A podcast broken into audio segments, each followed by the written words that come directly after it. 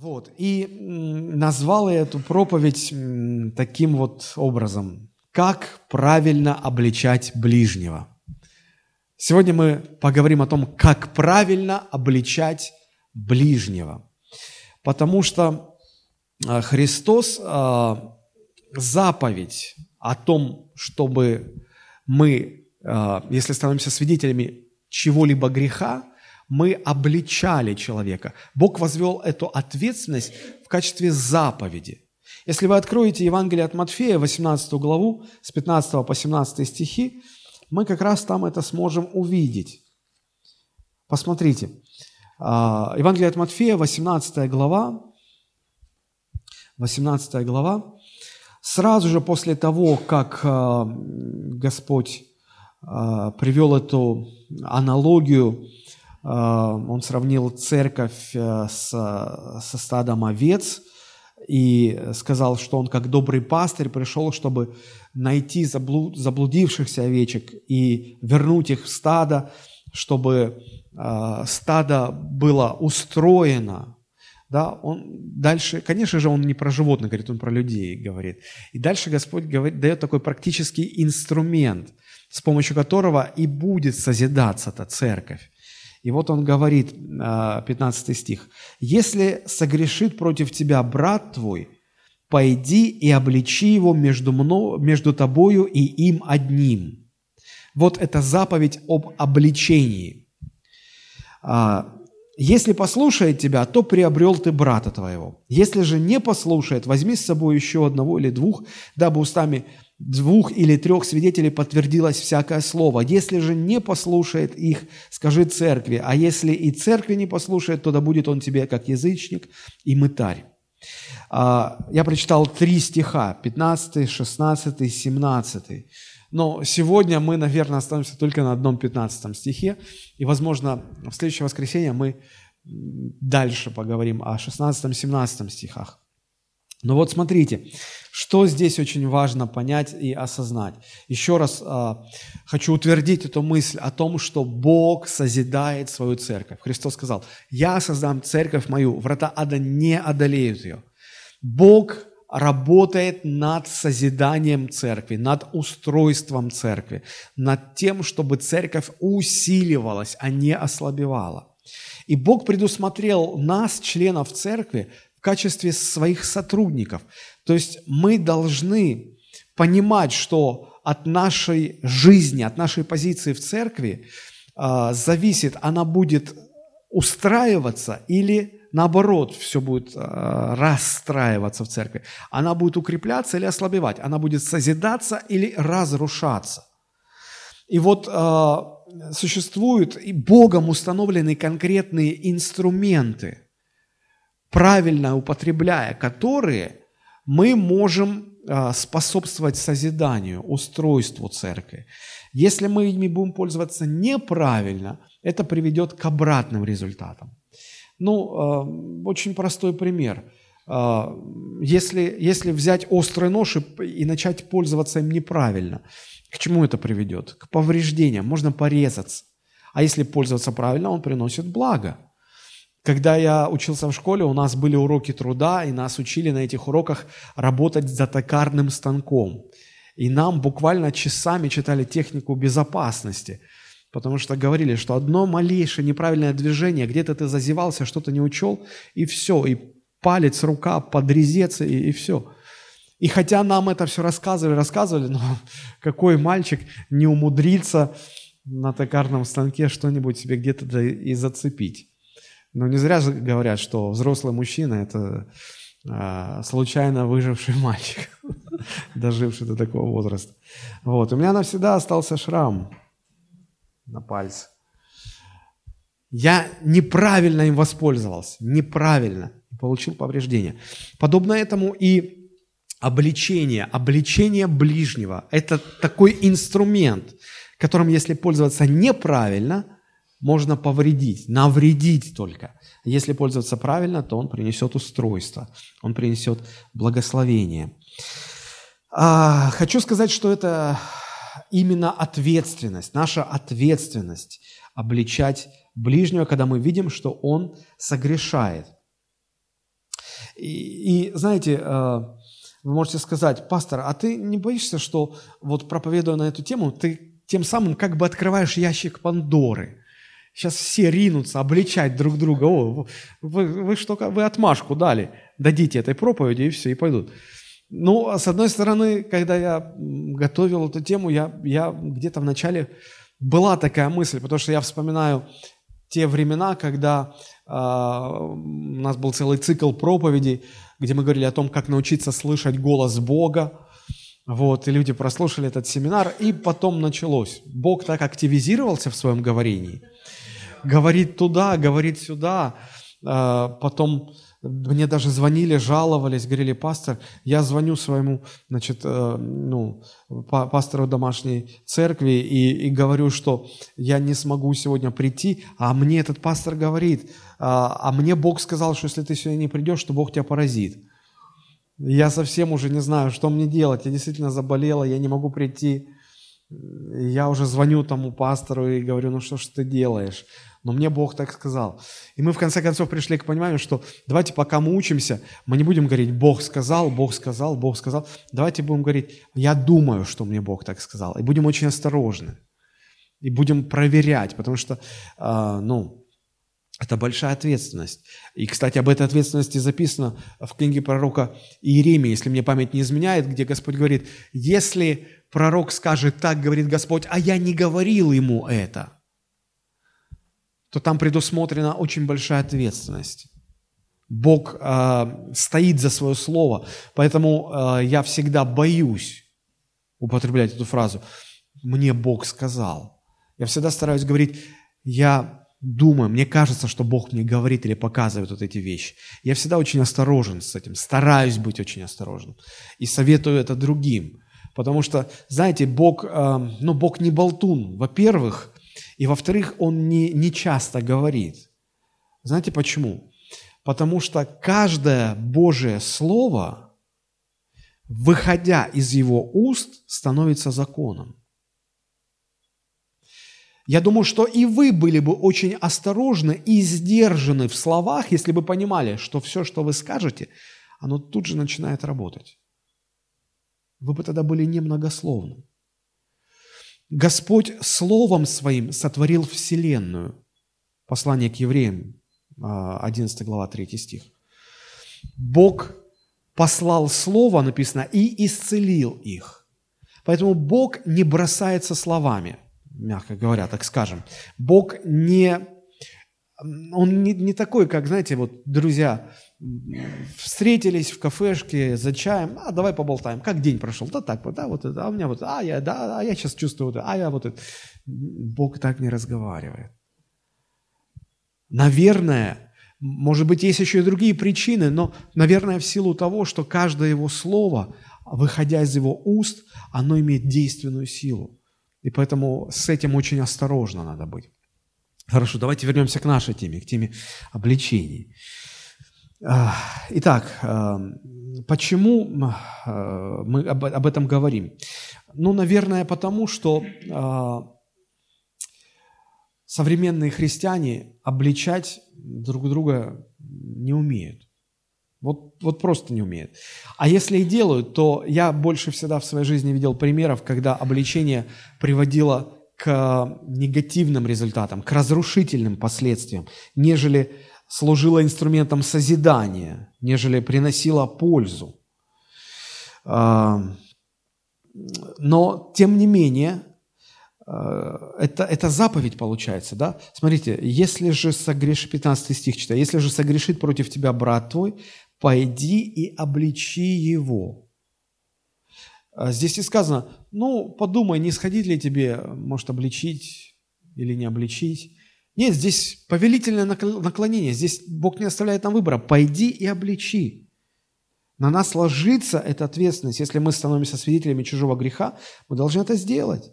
Наша ответственность здесь заключается в том, чтобы помогать согрешающему увидеть или помочь согрешающему увидеть свой грех чтобы тот, увидев свой грех, освободился от него, потому что в противном случае э, пребывающий в человеке грех, он будет разрушать этого человека. И чем дольше, тем больше будет разрушение. И не только его жизнь, но если он член церкви, то и церковь. Это также будет негативно сказываться и на церкви. Сегодня, к сожалению, очень мало учат на, эту тему.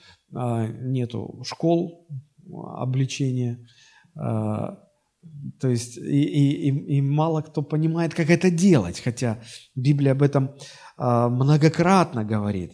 И знаете, вот в силу вот этой всеобщей безграмотности на эту тему, все христиане, они, в общем-то, впадают в, в одну из двух крайностей. Ну, первая, самая, а, самая такая большая группа христиан, которая оказывается в одной крайности, в левой обочине, это когда, понимая, что это непростое дело, понимая, что ну, с этим связано много всяких сложностей, а, не желая вмешиваться в чужую жизнь, люди просто воздерживаются. Но они не хотят. Они говорят, ну что я буду вмешиваться? Ну, мне что, больше всех надо? Ну, в конце концов, ну есть пастор, пусть он обличает. А мы уже его потом будем обличать. Вот. И э, потом говорят, ну, как вот я подойду к человеку, скажу, слушай, а ты грешишь, да, а не надо бы. И ну, я отношения с ним испорчу.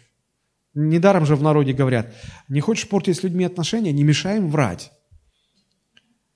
Иначе все, будет проблема, конфликт. Вторая категория людей или вторая обочина – это когда люди, а знаете, есть такие вот, которые за что угодно зацепятся. Что-то ты сегодня хмурый, не, не улыбаешься, неприветливый. Ты, наверное, согрешил чем-то. Так, а ну-ка давай, сейчас разберемся. Подожди, ну, я, я хочу обличить тебя. Ты не радуешься, а апостол Павел сказал, всегда радуйтесь. Ну, ну-ка давай сейчас разберемся, а то грех же разрушит тебя.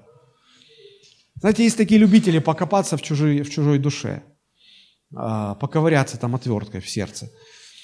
Ну, и это, это никак не приносит созидания, это приносит разрушение. И смотрите, получается, что либо одна крайность, либо другая крайность. А вот так, чтобы посерединке, так, чтобы э, на самом деле пользоваться этим инструментом с пользой, вот мало у кого получается. Мало кого, у кого получается. А, вот почему важно говорить на эту тему. А, потому что если, если не научиться пользоваться этим инструментом, потому что для чего он предназначен?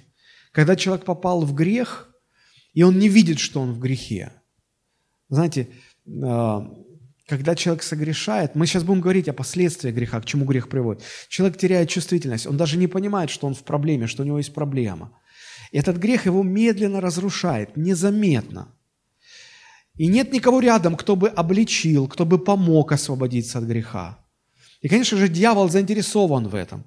Он хочет всех э, людей в церкви э, буквально, ну, как ну, носом ткнуть каждого в свой грех, чтобы все молчали, и чтобы никто никому не помогал. И в результате церковь будет разрушаться, церковь будет разваливаться. Поэтому дьявол заинтересован в том, чтобы христиане не умели пользоваться этим инструментом. А если пользовались, то пользовались неправильно. Поэтому тема так называется «Как правильно обличать ближнего». Как правильно обличать ближнего. Я очень надеюсь и молюсь о том, чтобы через эту проповедь Господь помог нам научиться, помог увидеть, как правильно этим пользоваться. Если мы внимательно посмотрим на этот 15 стих, то мы э, в нем увидим три таких больших аспекта или три таких раздела. Мы увидим, почему, э, почему ну, существует необходимость, потребность в том, чтобы было это служение обличения. Не побоюсь его назвать служением обличения. Почему оно так нужно? А второй момент – мы здесь увидим а, условия для правильного обличения. То есть а, в каких условиях, при каких условиях обличение будет правильным и будет положительным, принесет положительные результаты. И третье вытекает из второго, как, каковы будут эти положительные результаты. Да? Вот а, об этих трех моментах мы сейчас подробно и поговорим. Мы начнем с того, чтобы показать и аргументировать необходимость обличения, почему оно так важно, почему оно так необходимо. Можете ли вы вспомнить, когда вы последний раз сознательно исполняли вот эту заповедь Христа? Став свидетелем греха ближнего, церкви, речь про людей церкви идет, вы э, сознательно пошли и обличили человека. Помните? Но если помните, то вы, наверное, согласитесь со мной, что дело это непростое. Что это довольно щекотливая, э, щекотливая ситуация и очень сложно. Ну, она требует подготовки. Ну, во-первых, вы же не пойдете обличать в, в, в грехе человека, если вы сами по уши в, в таком же грехе. Ну, язык не повернется, правда? Вот, это раз. Во-вторых, а, мы все понимаем, что если у нас нет любви к этому человеку, то идти его обличать – это бесполезное занятие. Нужно, нужно иметь любовь к этому человеку. Особенно если этот человек против тебя согрешил, то иметь к нему любовь становится э, вдвойне тяжелее. Правда же? Если против кого-то, мы еще как-то остаточки всей любви соберем и, и выплеснем этот наперст, наперсточек на, на, на человека. А если против меня конкретно лично любимого, то здесь уже сложнее. Ну и в конце концов, банально нужна смелость, чтобы сказать истину, чтобы сказать правду. Не всегда хватает силы духа, твердости духа. Вот опасаясь всех этих сложностей, большинство христиан просто уходят это, от этой ответственности, и, и оправданий, конечно, при этом множество разных. Но так или иначе, это обязанность каждого христианина, и, и, и Господь повелевает, и Он говорит здесь, что видишь, пойди обличи. Нет, не пойди, скажи пастору, чтобы он обличил. Потому что часто так делают. Ко мне подходят и говорят, пастор, знаете, вот у нас вот есть такой человечек, а у него вот это, вот это, вот это. Я думаю, чего он мне это все рассказывает? Ну, вы же как пастор должны знать. Мы не умеем обличать, мы не умеем исполнять эту заповедь. Поэтому давайте учиться вместе. Вообще есть две причины, две главные причины, почему необходимо обличать. Но прежде всего, первая причина э, заключается в том, что любой грех очень-очень опасен. И если э, цель обличения заключается в том, чтобы помочь человеку увидеть и освободиться от своего греха, да, то это крайне важно, потому что если человеку не помочь, он не будет видеть, грех будет продолжать разрушать, человек не будет понимать, что происходит, а дьявол просто будет дальше топтаться на пепелище Э, жизни этого человека. И, конечно же, это, это, это, это страшно. То есть кто из нас, э, ну, имея детей, видя, как их жизнь рушится, просто будет спокойно стоять и наблюдать. Мы все захотим вмешаться, помочь, удержать от ошибок своих детей. Вот почему важно. И вторая причина – Э, почему э, мы должны обличать? Ну, потому что у нас есть ответственность. Ответственность перед Богом, ответственность перед церковью, ответственность перед самим согрешающим.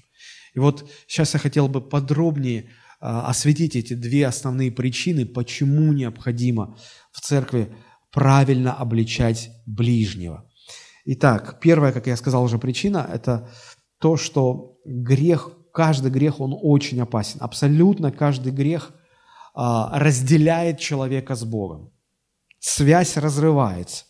То есть, если, если человек допускает грех какой-то жизни, то, а, я про верующих людей говорю, то связь, которая есть у верующего с Господом, она разрывается. Если вы откроете книгу пророка Исаия, 59 глава, 2 стих, то там Бог прямо об этом говорит. Исаия, 59 глава, 2 стих. Написано, беззакония ваши произвели разделение между вами и Богом вашим, и грехи ваши отвращают лицо Его от вас, чтобы не слышать. А выше написано, что рука Господа не отяжелела, да, не сократилась, чтобы спасать, и ухо Его не отяжелело, чтобы слышать. А почему Бог молчит, почему Бог не вмешивается? Потому что ваши грехи и беззакония произвели разделение между вами и Богом вашим, разорвали связь. Нет связи, значит нет созидания, нет, нет устройства. Без Бога нет устройства, без Бога нет созидания.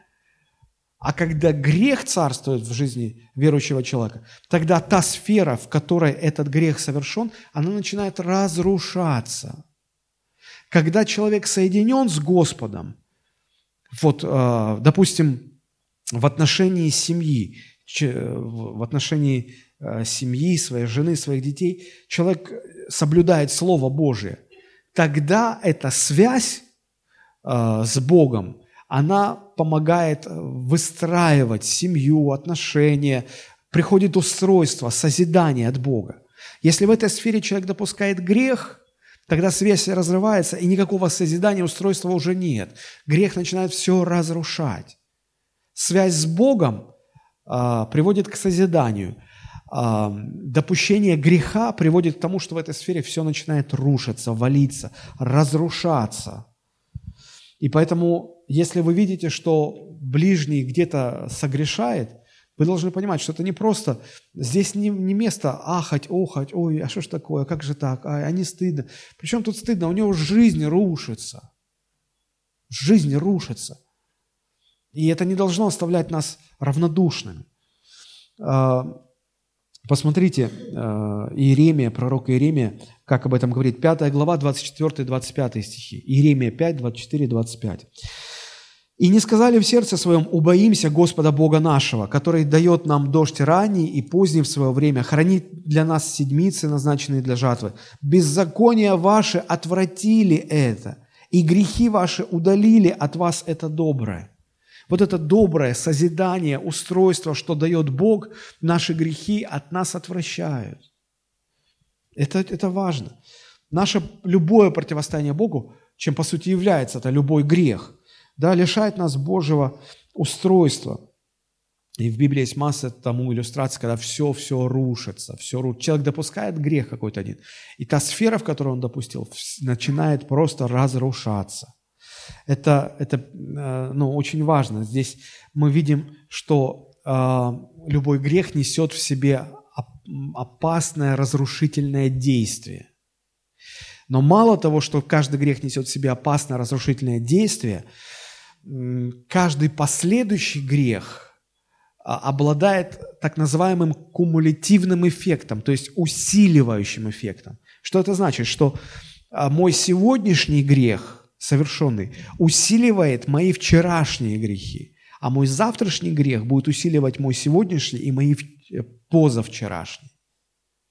Понимаете, в чем дело?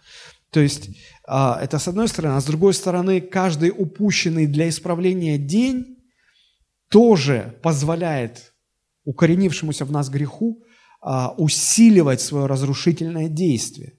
Я хочу показать вам действие вот этого принципа или этого эффекта на примере царя Давида. Помните, когда он согрешил с Версавией? Как вам кажется, с чего все началось? С какого греха? Точно. Он не пошел на войну, когда он должен был пойти. Он подумал, ну я царь, я могу себе позволить отдохнуть, взять выходной. Все началось с греха праздности – и кажется, что последствия от этого греха, ну нет, ну, ну просто отдохнул человек, ну поспал он до шести вечера, ну что тут такого? Написано, встал под вечер, проснулся под Ну, пос... ну выспался после долгих походов, сражений, ну в конце концов, ну нужно же отдыхать. Проснулся, ну, знаете, если вы просыпаетесь под вечер, то мало кто просыпается бодрым и полным сил. Вы просыпаетесь таким слегка осовевшим. Вот. И э, Давид в таком состоянии выходит на крышу, а все мужчины на войне. Да? И поэтому женщины, понимая, что мужчин в городе нет, ну вот в частности в Версаве, она решила искупаться прямо во дворе своего дома. Понимала, что мужчин, мужчин нету, никто не увидит. А Давид оказался дома и увидел. И вот смотрите, грех праздности привел к тому, что Давид не удержался от греха похоти, похотливого взгляда. И он стал смотреть туда, куда не нужно было смотреть. То есть остановился бы вот в самом начале, как-то, ну, собрался, ну, молился бы или э, делами стал заниматься. Нет, он праздно пошел по крыше гулять. Это привело к, друг, к такому греху, да? Он стал смотреть. Казалось бы, остановись здесь уже, ну все, ну закрой ты свой ноутбук, отойди от компьютера уйди, не смотри. Нет. Каждый последующий грех усиливает предыдущий. И он уже говорит, а позовите мне эту Версавию. Зачем? Ты что хочешь у нее спросить, как ее зовут? выпить с ней чашечку кофе. Зачем? Поинтересоваться, как мужа ее зовут. Позвали. Казалось бы, ну все, удовлетворил любопытство, отпусти ее. Нет. Каждый последующий грех начинает, он усиливает предыдущий, и они становятся уже, ну, ну, очень сильными. Он переспал с ней. Он переспал с ней, совершил грех прелюбодеяния. Но и здесь он не останавливается. Не останавливается. И сила, тяга греха, она тоже увеличивается. Он начинает лгать, бояться, что вылезет грех, что она забеременеет, что муж узнает. Поэтому он срочно приказывает найти на поле битвы мужа, Урия, хитиянин. Говорит, верните его домой, сделайте так, чтобы он э, ну, дома оставался на ночь, ну, чтобы он спал со своей женой ну, чтобы она потом подумала, что, или он потом подумал, что вот он был с ней, поэтому родившийся ребенок от него. А Урия, когда добропорядочный воин, не пошел в свой дом и спал со всеми солдатами. И когда Давид это увидел, говорит, Урия, а почему ты не идешь домой? Он говорит, а как я могу идти домой, спать с женой, есть вкусную еду, когда мои братья воюют, кровь проливают? Нормальный, патри, патриотичный, ну, ну воин, солдат, храбрый, мужественный человек, мужчина. То есть он мог бы воспользоваться, но он... И Давид понимает, слушай, и так уже не получается, и так не получается. И он, и, и он дальше идет, и тяга усиливается. Он повелевает военачальнику своему, говорит, слушай, а, отправляйтесь все на поле битвы. И, послушай, я тебе сейчас что скажу, никому не говори, но так надо. Значит, когда будет самое пекло, самая такая горячая точка, вот откуда уже, ну точно никто живым не выберется, Урию вот туда поставь, чтобы его убил. Но военачальник понимает, ну царь, что ему вопрос-то задавать? Приказы не обсуждают. И Давид, читая в глазах военачальника Иава такой немой вопрос, он говорит, ну, видишь ли, пуля дура поражает иногда одного, иногда другого. Хитрить начинает, врать фактически руками э, военачальника своего он убивает верного, преданного своего солдата. И действительно, Урия погибает. И Давид берет себе Версавию в жены. Посмотрите, как один грех тянет за собой другой, как эта тяга к греху усиливается и становится... Знаете, иногда люди говорят, слушайте, я уже не могу остановиться. И мы иногда думаем, да ладно, если ты хочешь, ты можешь, ты просто не хочешь.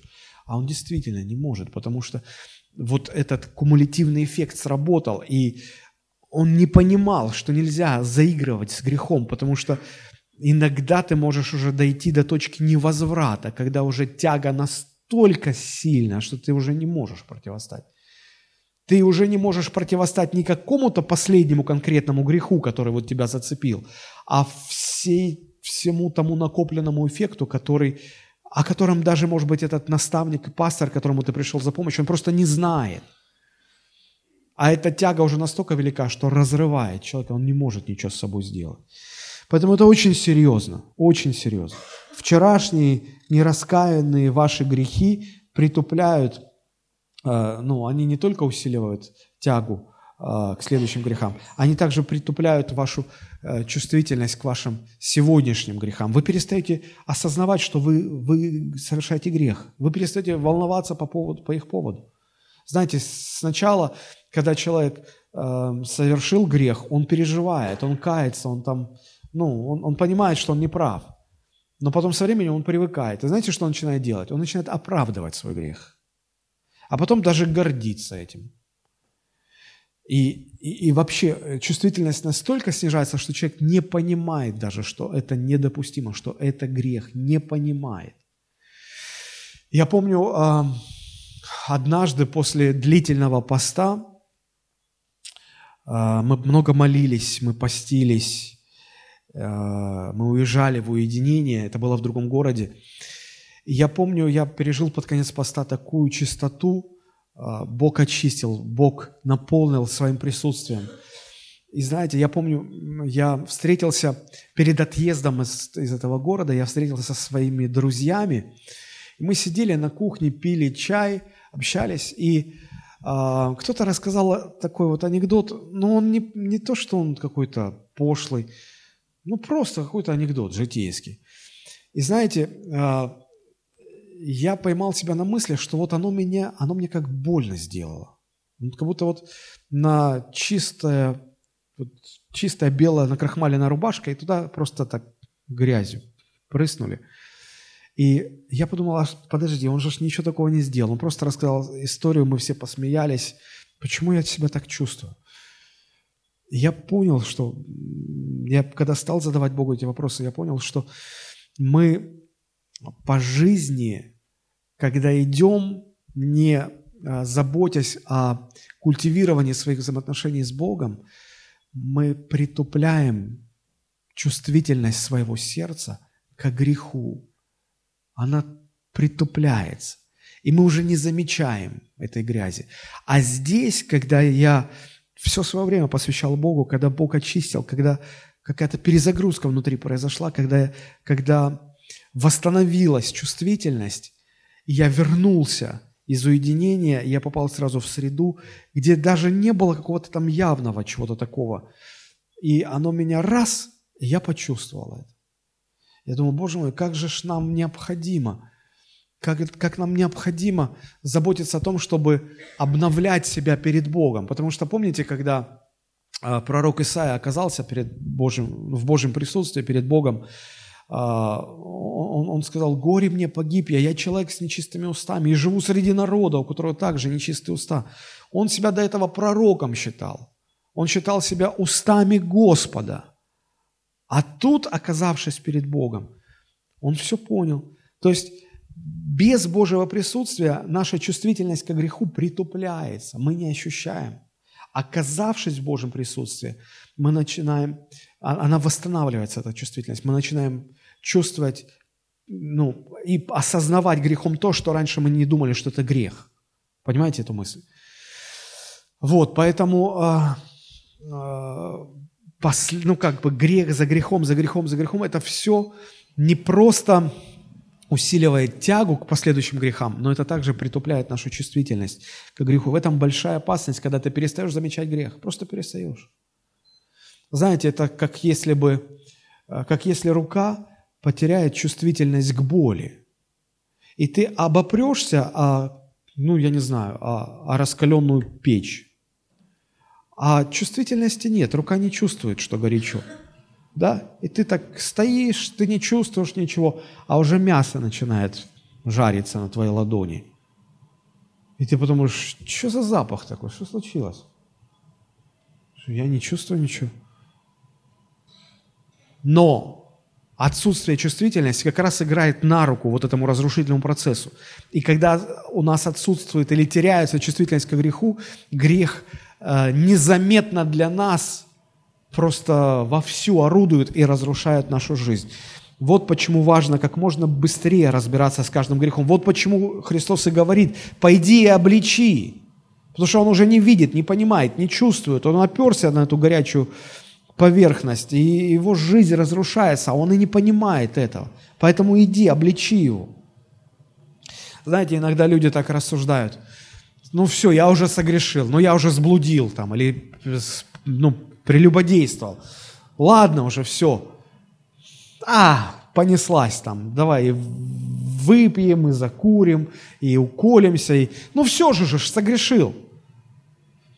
Никогда не встречали людей с такой философией. Я встречал людей. И они не понимают, они, они говорят, ну, пастор, ну уже, ну, уже у Бога же нет больших грехов, грехов и маленьких грехов. Ну, я уже все, я попал. И поэтому, ну, чего ж тут? Поэтому уже дальше хуже уже не будет, будет. Это правда, что у Бога нет маленьких и больших грехов. Все грехи опасны. Но есть разница, один ты грех совершил или множество. И разница вот в этом кумулятивном эффекте, усиливающем. Потому что если ты один грех допустил, он еще не так расшатает тебя. А если ты позволил множеству, тогда уже вот накапливается, эффект накапливается. Тяга к греху усиливается, чувствительность теряется, и ты уже доходишь до точки невозврата. Просто уже до точки невозврата. Мне кажется, такая точка невозврата была в жизни у Иуды, когда он годами тянул из казны денежки, когда он э, ну, настолько повторял грех за грехом, что потерял чувствительность к греху, перестал осознавать, что это грех. И, и потом, когда уже, когда надо, потому что Петр тоже же ведь отрекся. Петр тоже предал. А, разница между грехом Иуды, предательством Иуды и предательством Петра, принципиальной разницы нет. Но почему-то Петр смог остановиться, а Иуда нет. Мне кажется, что Иуда, это, это мне кажется. Это я так, я могу ошибаться, но мне кажется так, что э, Иуда не смог остановиться, потому что дошел до точки невозврата, когда вот этот э, усиливающий эффект греха настолько поразил его, что он уже он не верил, он не думал, он просто все, уже не смог остановиться. А Петр смог, потому что хотя и заблуждался, хотя и был импульсивным, хотя и предал Христа так же, как Иуда, все-таки у него не было вот этого накопившегося кома – он не был подвержен этому кумулятивному эффекту греха. Поэтому это очень важно. Берегитесь даже маленьких, на ваш взгляд, грехов. Не допускайте последующих грехов. Есть разница, один раз согрешили или вы допустили множество грехов. Вот почему дьявол так заинтересован убрать, устранить э, обличение из Церкви Христова. Ему это выгодно. Он сможет разрушать и жизнь отдельных людей, и жизнь Церкви в целом. А, Итак, мы говорили о том, что грех а, а, обладает разрушающим эффектом, он также имеет а, эффект усиливать предыдущие грехи, и грех также разрушает отдельные сферы жизни человека, разрушает его будущее. Грехи мужей и жен приводят к тому, что разрушаются семьи. Грехи отцов детей приводят к тому, что рвется связь между поколениями. Грехи молодости разрушают будущее. Иногда э, в юности так нагрешаться, что потом, когда уже образумились, когда уже к Богу пришли, когда уже хочется и семью, и детей, и не получается, не получается, не получается. Начинаешь разговаривать, спрашивать, оказывается, столько уже было сломлено, разрушено, столько наворотили в прошлом, что буду... Вы скажете, ну Христос же все восстанавливает. Да, да, но вы поймите, есть разница, когда человек пришел ко Христу, а,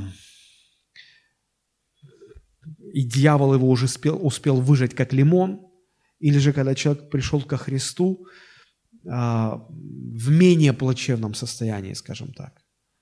Вот первому у первого будет гораздо больше ограничений в том, чтобы восстановиться и... Ну, например, э, человек, которого Христос освободил от наркотиков, ему нужно быть очень аккуратным в дальнейшем, или освободил от алкоголя, потому что когда он сталкивается с искушением алкоголя или наркотиков, он чувствует тягу, он может сорваться. Человек, который не был никогда в этом, он не чувствует этой тяги, ему легче.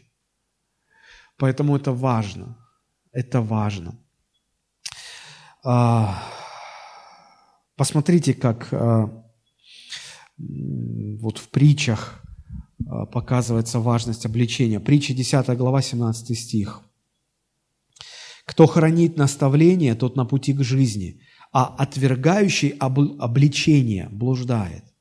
То есть человек, который говорит, а мне не нужно обличение, он заблудится. Это не будет а, строить его жизнь, это будет разрушать его жизнь. В притче 19.20 написано, слушайся совета и принимай обличение, принимай обличение, чтобы сделаться тебе впоследствии мудрым. А если нет правильного обличения, чего мы лишаемся? Мы лишаемся возможности восстановиться, освободиться от греха, восстановиться, избежать разрушительного действия греха. И когда мы обличаем ближнего, согрешающего, мы помогаем ему, помогаем увидеть свой грех, осознать и освободиться от него, и избежать разрушения, разрушающего действия своего греха. Итак, вот это первая причина, почему необходимо в церкви обличение. Вторая причина заключается в том, что мы несем ответственность. Мы несем ответственность. Ответственность несем, во-первых, перед Богом. Потому что если мы не слушаем, Христос же сказал, если видишь, пойди и обличи.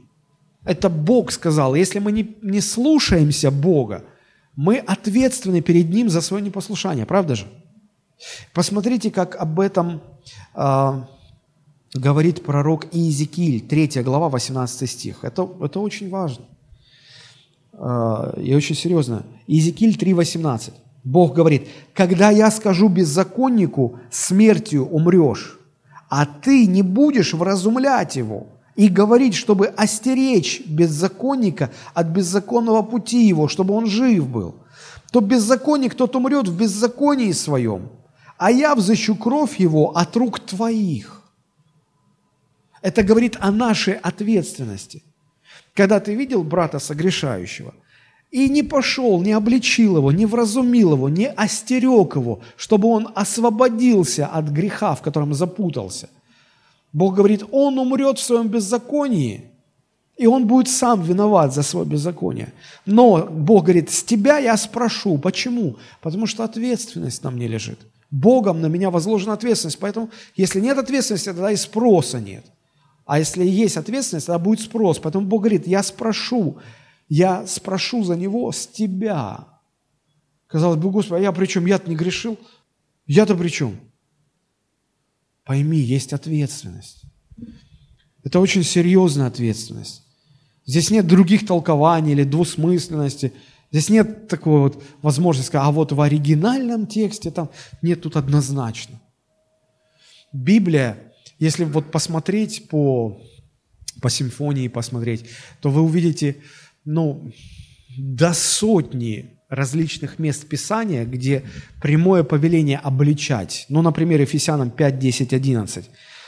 «Испытывайте, что благоугодно Богу, и не участвуйте в бесплодных делах тьмы, но и обличайте». Итак, это ответственность перед Богом, но это также и ответственность. Здесь, здесь несколько, здесь три уровня, от, уровня ответственности мы видим. Первый уровень – это ответственность перед Богом. Второй уровень – это наша ответственность перед согрешающим братом, которого мы видим. Посмотрите.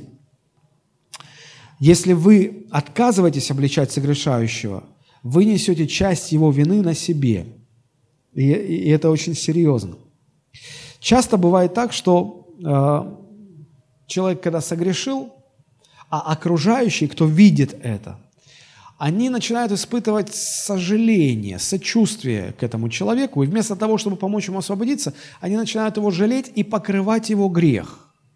Мне это всегда напоминает э, так называемый стокгольмский синдром. Это когда террористы берут э, людей в заложники, и заложники потом начинают сочувствовать террористам и помогать им, вместо того, чтобы противостоять. И вот это похоже на то, что происходит, когда человек согрешает, а мы, вместо того, чтобы обличать его, помочь ему восстановиться, мы начинаем ему сочувствовать, жалеть его и тем самым покрывать его грех. Мы неправильно поступаем. Посмотрите, э, что дальше в этой же третьей главе Иезекииля, 20 стих и 21. «Если праведник отступит от правды своей и поступит беззаконно». Ну, речь о верующих, да, мы в церкви, мы христиане, мы праведники во Христе Иисусе, да. Если вот кто-то из нас, кто праведник, Христовой праведностью, отступит от правды и поступит беззаконно, когда я положу пред ним преткновение, а, и он умрет. Знаете, тут в синодальном переводе такое ощущение, что ну, Бог вот специально под ноги праведника подкладывает камешки, чтобы те падали – и Бог так смотрит, упадет, не упадет. Если упадет, то радуется. Нет. Возможно, здесь не очень э, точно переведено, потому что если вы прочитаете в современном переводе этот 20 стих, то там смотрите, как написано. «Если праведник отрекся от своей праведности, стал делать зло, я поставлю камень на его пути. Он споткнется об этот камень и погибнет». То есть Бог говорит, если ты уже отступаешь от своей праведности, если ты пускаешься во все тяжкие, тогда Бог говорит, я поставлю камень. Не так, что Бог ставит камень, чтобы мы упали. Нет, мы уже отказались от праведности. Мы уже пустились во все тяжкие. И Бог говорит, тогда я поставлю камень, чтобы ты споткнулся, и ты погибнешь за свою несправедливость. Но давайте вернемся. Посмотрим, да? Если праведник, э, вы, вы можете видеть э, синодальный перевод, да, а я прочту современный. Итак, 20 стих. «Если праведник отрекся от своей праведности, стал делать зло, я поставлю камень на его пути, он споткнется об этот камень и погибнет. Если ты не предостерег праведника от греха, и потому он погиб, и не зачались ему добрые дела, которые он совершал раньше, то я призову и тебя к ответу за его смерть. Если же ты предостережешь праведника, чтобы он не грешил, и он не станет грешить, то и он будет жив благодаря твоему наставлению, и ты избежишь кары. То есть, смотрите, здесь мы видим, что существует также наша ответственность перед согрешающим. Это тоже важно. Это не выбор. Хочешь – делай их, не хочешь – нет. Это наша ответственность.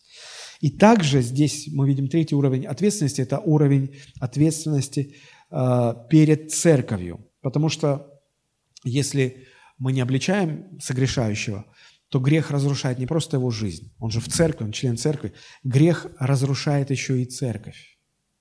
А если церковь переполнена такими людьми, то просто церковь разрушается с ускоренной силой. Вот почему мы должны учиться правильно обличать согрешающих. Это вот две большие причины – Э, разрушительная сила греха и наша ответственность э, перед Богом, перед согрешающим, перед церковью, они говорят о необходимости, чтобы мы учились правильно обличать. Теперь давайте несколько слов скажем о, о том, в каких условиях наше обличение будет правильным и принесет положительный эффект, созидающий эффект. Согласитесь, что а, семечко, имея в себе жизнь, будет расти только если попадет в правильные условия, в нужные условия, в почву плодородную, влажность, температура и так далее. Да, если этого не будет, то даже имея в себе жизнь, семечко не прорастет. Примерно так же и обличение. Оно нуждается в правильных условиях. Если не будет правильных условий, правильной среды, то не будет положительного созидающего эффекта. Возвращаемся к 15 стиху Матфея 18, 15. «Если же согрешит против тебя брат твой, пойди обличи». Знаете, здесь люди вот э, цепляются вот за какой момент. Они говорят, смотрите, ну давайте вот уже в слово, да, обратимся. Написано же, если согрешит против тебя, брат. Если против меня согрешили, да, я должен пойти. Но если он не против меня согрешил, вот он, он против другого согрешил. Умываю руки, это не моя ответственность. Друзья, это не так. И вот почему. А, первый аргумент. Дело в том, что если брать э, первоисточники, брать оригиналы, мы знаем, что э, тексты и Ветхого Завета, и в особенности Нового Завета, дошли, оригинальные тексты дошли в форме свитков, в форме рукописей, ну, изначальных, да, и вот э, их много разных, и в большинстве самых признанных проверенными и достоверными рукописей вот этой, э, этих двух слов «против тебя» нет. Там фраза звучит так. «Если, если же согрешит брат твой, пойди и обличи его». Но можно даже не брать в, во внимание этот аргумент. Приведу такой аргумент мы встречаем в Писании немало мест, где примерно о том же самом говорится, и уже нет этой конкретики, что вот если только именно против тебя согрешит. Ну, например, смотрите, Галатам 6 глава, 1 стих. «Братья, если впадает человек в какое согрешение, нет уточнения, что вот лично против тебя, то вы, духовные, исправляйте такового». То есть надо пойти обличить, исправить, наблюдая каждый за собой, чтобы не быть искушенным. Или же 1 Иоанна 5,16 написано, «Если кто видит брата своего, согрешающего грехом не к смерти, нет уточнения, что против тебя именно согрешает. Ты просто видишь согрешающего брата, грехом, который не ведет тут же к смерти. Молись, а потом пойди обличи его». То есть это приводит к определенному выводу, что мы не имеем права умывать руки, основываясь только на том, что ну, это не против меня лично согрешили, поэтому значит, ну, я свободен. Нет, друзья, нет. Давайте рассмотрим, ну, по крайней мере, четыре основных условия, которые помогут нашему обличению иметь созидающий положительный эффект, чтобы наше обличение было правильным. А, первое условие, чтобы мое обличение было правильным, я должен перед э, собой ставить правильную цель. В чем заключается эта цель? Я должен делать это с целью помочь человеку исправиться. Когда пастор идет за потерянной овечкой, он с какой целью за ней идет? Чтобы вернуть стадо, правильно? Конечно же. Не, не для того, чтобы вот нашел он овечку, застряла она в кустах где-то, э, и пастор тоже туда же там плюхнется. Ой, вот, наконец тебя нашел. Ну, давай полежим, поваляемся с тобой в грязюке, в которую ты влезл. Нет. Нашел, слава Богу, теперь обратно давай. А мы как поступаем? Вот он согрешил. Что вы все сразу на него набросились? Надо его пожалеть. Да, плюхайся с ним в его же грязь и хрюкайте там вместе. Не в этом смысл. Смысл в том, чтобы исправить, вернуть. Посмотрите, как э, Матфея 18-15. «Если послушает тебя, то приобрел ты брата». Вот цель – приобрести брата, вернуть, восстановить. Вот что важно. Вот что важно. То есть э, в чем заключается эта правильная цель? Как ее сформулировать? Но прежде всего нужно иметь правильный мотив, мотив любви к этому человеку и желание, ну, иметь мотив заботы. То есть мы это делаем, потому что мы переживаем, мы заботимся об этом человеке, и мы хотим ему показать сущность его греха, открыть ему. То есть он не видит, он не понимает, он запутался. Помочь ему осознать, помогая этим самым освободиться от греха и избежать разрушительного действия греха в его жизни. Вот правильная цель, вот правильный мотив. Перечислю несколько неправильных вариантов, когда человек обличает с неправильной целью, ну, например, э, обличая, он в конце концов заботится не о благе согрешающего, а о своем собственном. Вам приходилось когда-нибудь слышать, как родители говорят своему чаду, ребенку говорят, прекрати, замолчи, а, не де. Что люди скажут? То есть ты переживаешь за то, чтобы твой ребенок был хорошо воспитан, или ты переживаешь за свою репутацию, что о тебе плохо скажут. О, что за мать такая, или что за отец воспитали такого невоспитанного ребенка. Чувствуете, что неправильный мотив, неправильная цель? Мы о ком беспокоимся? Вот это важно. Или же, когда человек обличает э, согрешающего с целью унизить ближнего. Когда вот и так был обижен, а тут еще все это дело, и ты, эти обиды разрывает. И ты говоришь, все, пойду, все ему выскажу. Что, так сильно переживаете за него? Не, просто накопилось. Вот надо как-то спустить пар. Хочется, ну, то есть мы не думаем о пользе ближнего, мы думаем о том, чтобы вот просто высказать ему правду матку, чтобы он понял, что к чему. Иногда есть такие э, любители поспорить, и они обличают, они за что угодно зацепятся, вот ли, лишь бы ну, придраться, лишь бы поспорить, поговорить. Есть такие люди. Но Библия говорит, что споры не созидают. В спорах истина не рождается. Истина в слове. А в спорах, от споров бывают только э, разрушения и раздоры. А, хорошо. А, вот первая правильная цель, да, ну, вернее, первое условие – это правильная цель. Искренняя любовь, забота о ближнем. Мы ради него это делаем, мы о нем переживаем. Второе условие – обличение наше должно быть конфиденциальным. Это слово понятно? То есть обличение должно быть в тайне. Посмотрите, Матфея 18, 15. «Если же согрешит против тебя брат твой, пойди и обличи его». Внимание! между тобою и им одним. Не надо бить тревогу на всю церковь. Не надо собирать собрания, сказать, братья и сестры, среди нас есть человек, которого мы сейчас все дружно, по-христиански будем обличать, понимаешь? Как он так мог? Нет. Если ты переживаешь о благе этого человека, ты понимаешь, что это выставит ну, на показ его несовершенства, слабости, то ты делать будешь это в тайне.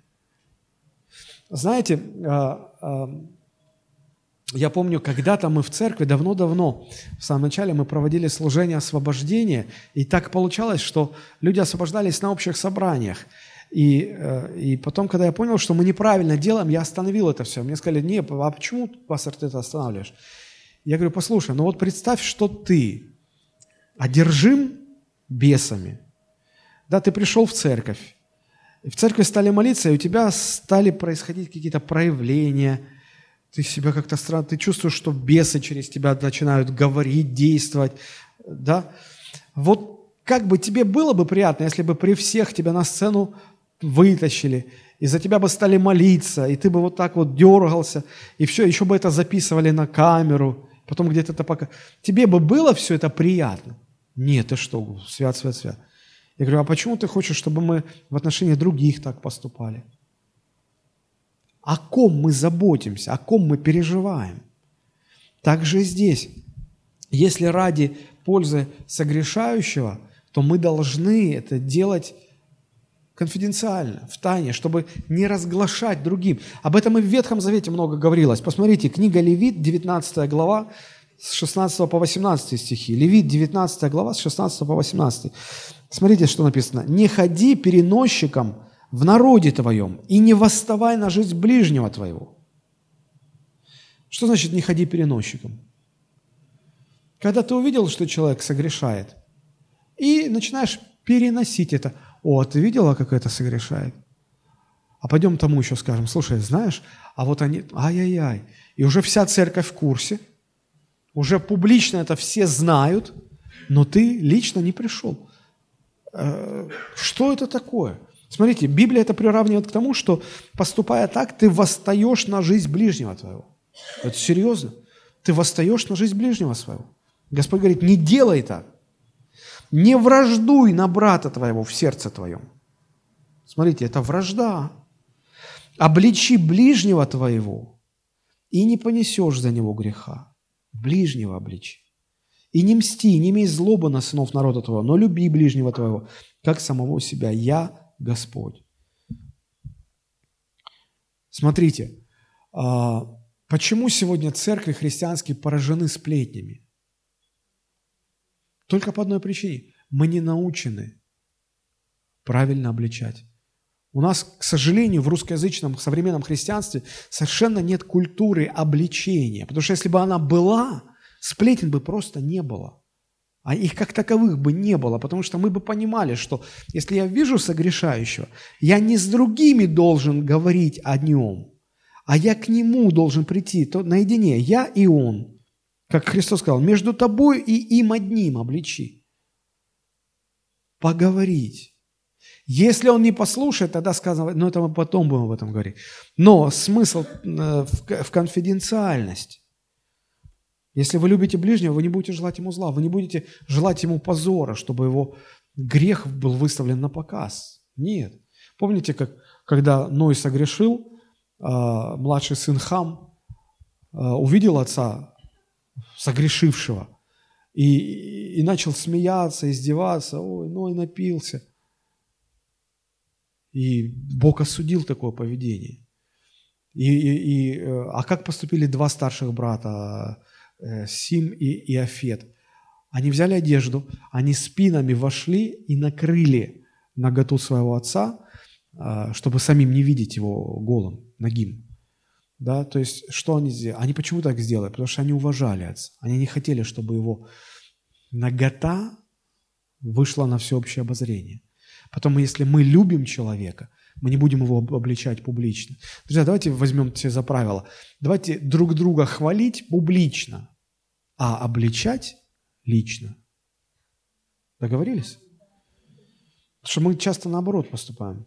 Мы где-то так вот в уголке похвалим, а обличим на весь интернет, чтобы вот все знали, и потом перепосты, лайки, и пошло, и пошло. Не надо так делать. Это неправильно. Давайте хвалить друг друга публично, а обличать лично. Это второе условие для правильного обличения. Третье условие. Правильное обличение должно быть истинным. Если согрешит против тебя брат твой, пойди и обличи его. Обличи – это греческое слово «элекхо».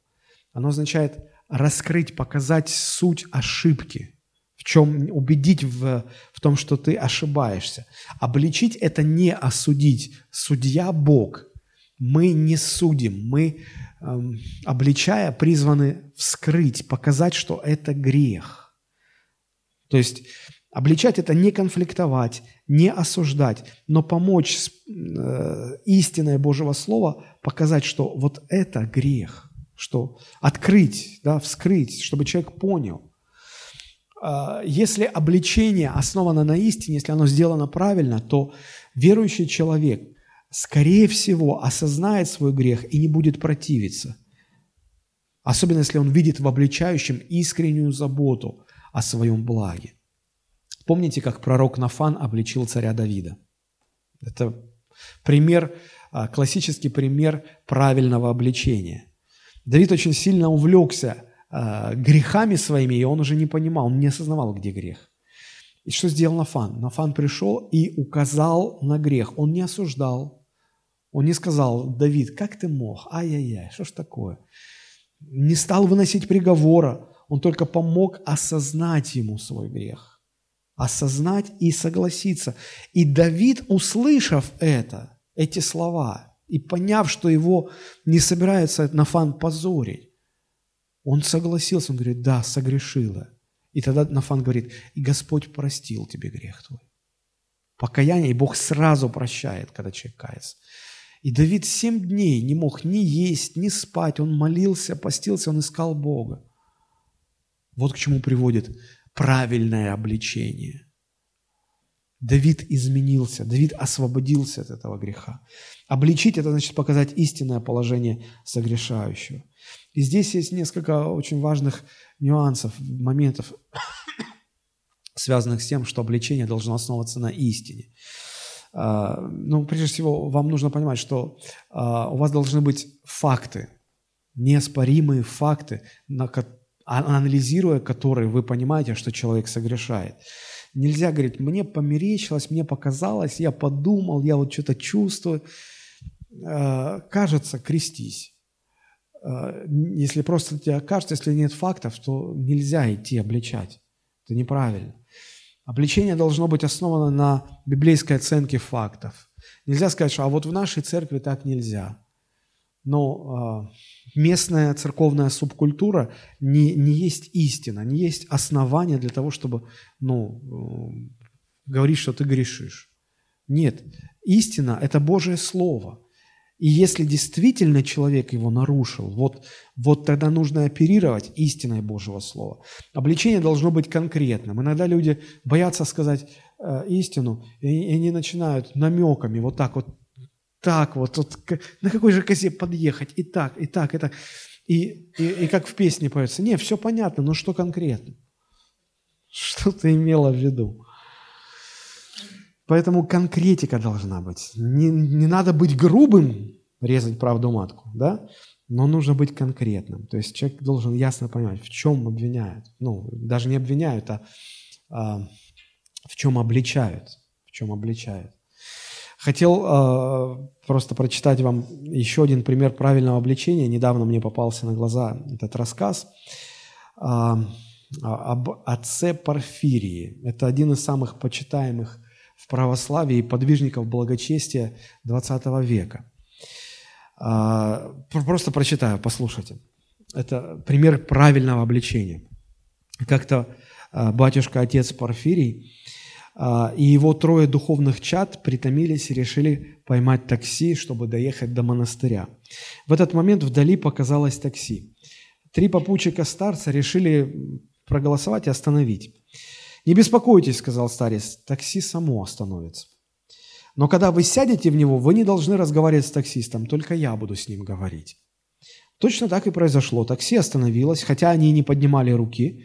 Все сели в него, и старец сказал, куда им надо ехать. Когда таксист тронулся с места, то почти тут же начал обвинять духовенство во всех смертных грехах. Каждый раз, когда он выпаливал очередное обвинение, то обращался к сидевшим сзади духовным чадам старца со словами «Не правда ли, ребята? Что вы на это скажете?» Но они из послушания сидели молча. Когда таксист понял, что ему не собираются отвечать, то он обратился к отцу Порфирию и спросил, «А что скажешь ты, папаша? Вот то, что пишут в газетах, все правда, не так ли?» Старец ответил, «Сынок, я тебе расскажу короткую историю. Я расскажу ее только один раз, и тебе не придется слушать ее дважды. Жил один человек в таком-то месте, он назвал конкретно город, место, там, село. А, жил один человек, у которого был престарелый сосед, который владел большим участком земли. Однажды ночью он убил соседа и закопал его в землю. Затем, пользуясь подложными документами, он завладел землей соседа и продал ее. И знаешь, что он купил на эти деньги? Он купил такси. Как только таксист услышал эту историю, он весь затрясся, затем свернул на обочину дороги и закричал, «Молчи, старик, молчи! Только ты и я знаем об этом». «Бог тоже знает об этом», – ответил отец Порфирий. «Он и сказал мне, чтобы я передал тебе это. Смотри, покайся и исправь свою жизнь». Тут нечего добавить. Четвертое условие. Правильное обличение должно быть осознанно подготовленным. Смотрите, Христос говорит, если же согрешит против тебя брат твой, пойди и обличи. Вот в этом слове «пойди», мне кажется, есть отсыл или а, ну, намек такой на подготовку, что надо собраться, надо подготовиться. А, не обличайте так вот с бухты-барахты сразу, увидели? Нет, сердце свое подготовьте. Подготовьте свое сердце. Потому что вот смотрите, 2 Тимофею 2.23 и ниже. Много раз читали уже это место, но еще раз себе позволю. «От глупых и невежественных состязаний уклоняйся, зная, что они рождают ссоры. Рабу же Господа не должно ссориться». Смотрите, рабу Господа не должно... Если ты идешь обличать, очень, очень просто ну, скатиться в ссоры. Не, я так не говорил, а я так не думал. Да нет, ты так думал. И пошло, и пошло. Храните, подготовьте свое сердце, чтобы вам не ссориться. Но быть приветливым ко всем. А как, как ты будешь обличать, если ты угрюмый и неприветливый? Приветливость всегда располагает. Это тоже состояние сердца. Быть учительным, то есть способным научить. Иногда есть такие люди, которые так закрутят, вообще непонятно, что он хотел сказать. А иногда бывают люди, такие сложные вещи так просто разложат, и думаешь, боже мой, как же я раньше-то не понимал. Способность научить, способность объяснить, это важно. Не, зл, не злобивым. Не так, что а, обличайте зубами скрежещите. А, блудник, грешник. Не злитесь на него. А для этого сердце надо подготовить. С кротостью наставлять противников. Наставлять с кротостью. Не так, что вызвал на ковер, там, я же батюшка, там руку целуй на колени. Нет, с кротостью. Наставлять, не даст ли им Бог покаяние к познанию, чтобы они освободились от сети дьявола. Судит Бог. Не тот, кто обличает. Бог судит. Мне понравилась фраза, где-то в одном из фильмов я услышал, когда один язычник захотел а, покреститься, и а, католический монах злой такой, типа, как ты язычник, куда ты лезешь? И он, отказывая, говорит, такие, как ты, должны гореть в аду. Он хоть язычник, поднимает глаза, говорит, к счастью, батюшка, не вам это решать. Поэтому, друзья, когда мы обличаем, поймите, не нам решать, не мы обвинители, мы обличители, но не обвинители. Поэтому храните свое сердце от злобы, от осуждения. Неподготовленное сердце сведет эффективность вашего обличения просто на нет, к нулю. Но не только сердце надо подготовить, но, но и сам разговор, наверное, должен быть подготовлен. Да. Нужно выбрать подходящее место, подходящее время. Как на фан выбрал подходящий момент – прежде чем вы начнете разговаривать, убедитесь, что вы хотите помочь ближнему, а не выплеснуть свои эмоции, не высказать ему, помочь хотите. Это важно. Еще раз проанализируйте факты, указывающие на грех, чтобы вам не оказаться голословным. Сформулируйте конкретно, что вы будете говорить. Иногда человек может быть косноязычным, и ну, ему сложно говорить. Ну, возьмите заметки, подготовьтесь, ну, напишите, что вы будете говорить. То есть подготовьтесь. Не бойтесь говорить истину. Иногда страх мешает. Но не бойтесь. Если это истина, ее нужно говорить.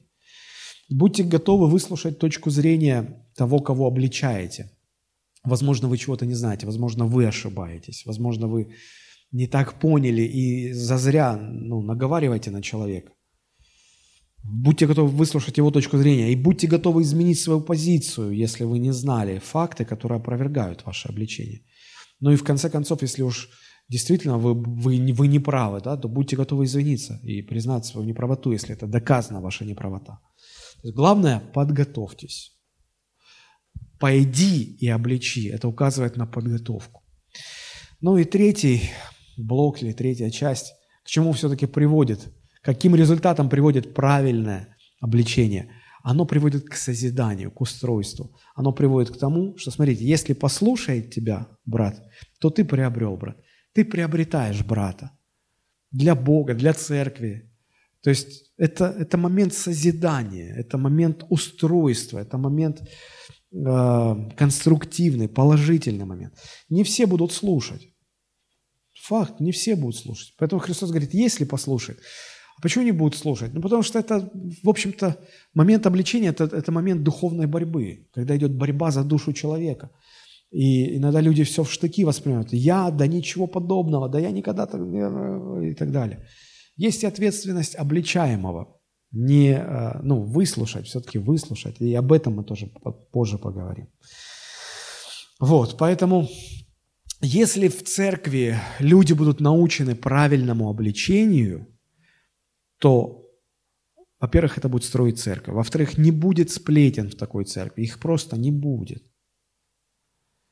Потом, э, такие люди, способные правильно обличать, они будут любимы.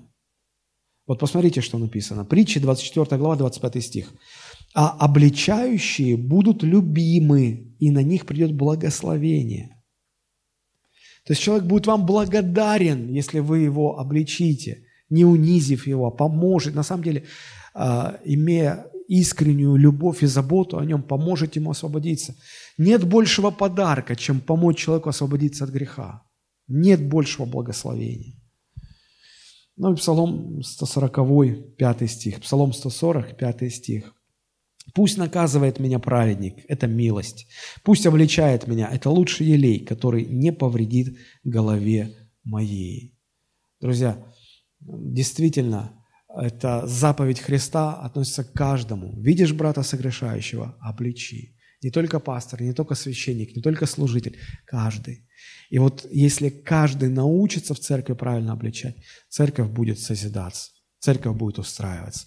Давайте мы помолимся сейчас перед Богом, попросим Господа, чтобы Он...